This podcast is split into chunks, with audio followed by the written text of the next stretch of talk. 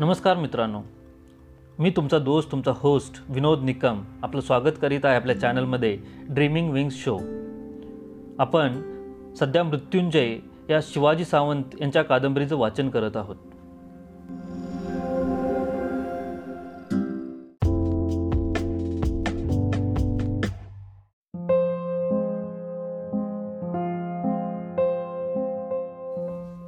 कर्ण भाग तेहतीसावा.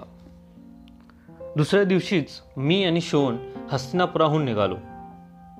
प्रवास बराच लांबचा होता म्हणून आम्ही दोन पांढरे तरतरीत घोडे घेतले होते. आम्हा दोघांनाही आता अश्वारोहणाची चांगली सवय झाली होती. मला तर सर्व प्राण्यात अश्व हा प्राणी फारच आवडत होता. तो कधीच खाली बसत नाही. झोपताना सुद्धा फक्त उभ्या उभ्याच तो एका पायाचा खूर मुडपून झोपतो. अश्वांच्या सर्व सवयींना मी बारकाईनं अभ्यास केला होता. कितीही नाठाळा असो त्याला कसं ताळ्यावर आणावं हे आता मला चांगलं अवगत झालं होतं. शिवाय आमचा तो पिढ्यानपिढ्यांचा व्यवसाय होता. प्रत्येकानं आपापल्या व्यवसायात प्रवीण असलंच पाहिजे. संजय काकांनी सारथी म्हणून केलेला उपदेश मी कसा विसरू शकलो असतो? आम्ही हस्तिनापुराच्या सीमेबाहेर पडलो. ते दिवस वसंत ऋतूचे होते. आजूबाजूचा सारा परिसर निरनिराळ्या रंगांच्या फुलांनी नुसता नटलेला होता. भाव्याची झाडं लहान लहान पिवळ्या फुलांनी गर्द झाली होती. खैराची झाडं तांबडसर फुलांनी डवरली होती. अंजनीची झुडपं निळ्या फुलांनी शोभिवंत दिसत होती. त्या सगळ्या झाडावर निसर्ग देवतेची झालेली कृपादृष्टी पाहून पळसाला फारच राग आला असावा. त्याचं सगळं अंग रक्तवर्णी तांबड्या फुलांनी फुललेलं होतं. सगळ्या झाडात तो त्यामुळे एकटाच उठून दिसत होता. त्या सगळ्या फुलांचा मिळून एक संमिश्र सुवास आसमंतात दरवळत होता. शेन क्रौंच भारद्वाज कोक्की कपोत अशा निरनिळ्या पक्ष्यांचा हा संमेलनाचाच काळ होता. आपणाला माहीत असलेली सगळी गाणी ते उंच उंच स्वरात म्हणत होते. वसंत. वसंत म्हणजे निसर्ग देवतेची मुक्त रंगपंचमी. वसंत म्हणजे सप्तस्वराच्या एकमेकांच्या हातात हात घालून उभा राहिलेल्या खेळगड्यांच्या हुतुतूचा संच. वसंत म्हणजे निसर्ग देवतेच्या तलम वस्त्राचा काळाच्या कुंपणात मध्येच अडकलेला एक सर्वात देखणा धागा. की वर्षा ऋतूत खोडकर पावसानं सतत आपल्या सरींच्या असंख्य बोटांनी गुदगुल्या केल्यामुळे हस्तेवेळी इकडे तिकडे पाय झटकताना पडलेली तिच्या पायातलं तो मंजूळ पैंजण. छे कशानं त्याचं वर्णन करता येत नाही? वसंत म्हणजे वसंतच.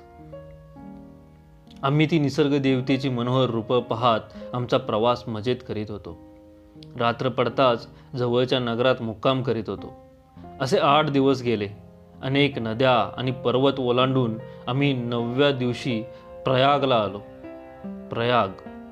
इथं गंगा यमुना आणि सरस्वती या तिन्ही नद्यांचा संगम होतो. इथूनच चंपानगरी आता केवळ काही योजनं दूर राहिली होती. संगमावर जावं आणि ते तीन नद्यांचं मिलन एकदा पाहून यावं म्हणून नगरात प्रवेश करताच आम्ही आमचे अश्व संगमाकडे वळवले वेळ संध्याकाळची होती. आम्ही संगमावर आलो मथुरेच्या बाजूनं यमुना येत होती. कापिल्य नगराच्या बाजूनं गंगा प्रवेशत होती. अयोध्येच्या बाजूनं सरस्वती धावत होती. तिघींच्या पाण्याचे तीन वेगवेगळे ओघ स्पष्ट दिसत होते. गंगेचं पाणी पांढरं शुभ्र यमुनेचं पाणी काळसर आणि त सरस्वतीचं तांबडसर. तीन भिन्न भिन्न स्थायी स्वभाव असलेले तिघी एकमेकींच्या हातात हात घालून सागरा मिळायला चालल्या होत्या. तेही पुढं गंगा हे एक सुटसुटीत नाव विसरू स्वीकारून.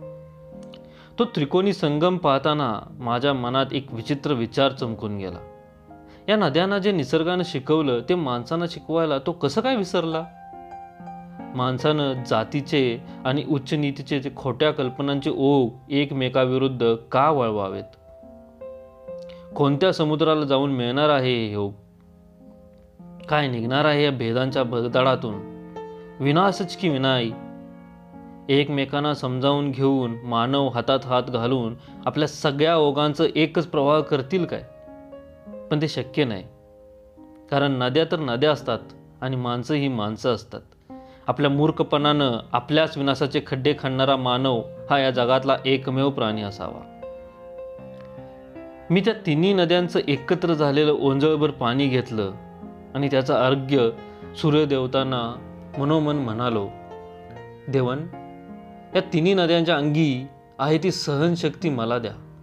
इतरांना नीट समजावून घेण्याची बुद्धी मला द्या. अहंकाराचा स्पर्शसुद्धा माझ्या मनाला कधी होऊ नये. अश्वांना पाणी पाजून आम्ही नगरात येण्यासाठी वळलो. अश्वांचे वेग हातात घेऊन आम्ही चाललो होतो. काही स्त्रिया पाणी घेऊन नगराकडे परत जात होत्या. मी पश्चिम क्षितिजाकडे पाहत चाललो होतो. एवढ्या क्षणाच्या अश्वानं पाणी घेऊन परतणाऱ्या पुढ्यातील एका स्त्रीच्या मानेला मागून आपले फुरफुरणारे ओट लावले. त्यांच्या थंडगार अशा स्पर्शानं ती स्त्री घाबरली. किंकाळी फोडत तिनं डोक्यावरचा घडा सरळ फेकून दिला. तो घडा माझ्या पायात पडला आणि फुटला. माझे उत्तरीय भिजलं. ती स्त्री घाबरून गेली होती. माझ्याकडे पाहताच तर ती अधिकच गोंधळून गेली. क्षणभर आपल्या पापण्यांनी तिनं मजेदार फडफड केली आणि आपल्या मग पायांच्या अंगठ्यानं मातीवर उकरत ती खाली मान घालून स्तब्ध उभी राहिली. घड्यातील पाणी तिच्या अंगावरही सांडलं होतं. त्यामुळं जागाजागी तिचं वस्त्र तिच्या अंगाला चिकटलं होतं. संगमावरून येणाऱ्या वाहुलवरूंच्या बरोबर तिच्या केसातील चारसा बटा मुक्तपणे इकडं तिकडं भुरभुर उडत होत्या. बरेचसे केश पाण्यामुळे गालानं चिकटले होते. तिचा रंग केवड्यासारखा पिवळा धमक होता. मी पाहिलेली ती सर्वात पहिली सुंदर स्त्री होती. वादळी वाऱ्यात आपापल्या घरट्यात अंग चोरून बसणाऱ्या पक्षिणीसारखी अंग सावरून ती उभी होती. मी शोनाला काहीतरी बोलणार होतो तेवढ्यात तिच्या मैत्रिणीपैकी एक पुढं होत वाकून म्हणाली महाराज क्षमा असावी. हिच्या धांदरटपणामुळं आपली वस्त्र भिजली. मी महाराज आहे म्हणून कोणी सांगितलं मी कर आहे माझ्या भावाच्या या शोनाच्या धांदरटपणामुळं तुमचा घडा फुटला यासाठी मीच तुम क्षमा मागायला पाहिजे मी म्हणालो. नाही पण आपण तर महाराजासारखे दिसता ती गोंधळून म्हणाली. नाही मी सूतपुत्र कर्ण आहे चंपानगरीच्या अधिरथांचा ज्येष्ठ पुत्र. सूतपुत्र मग ही सुद्धा सूतकन्या आहे.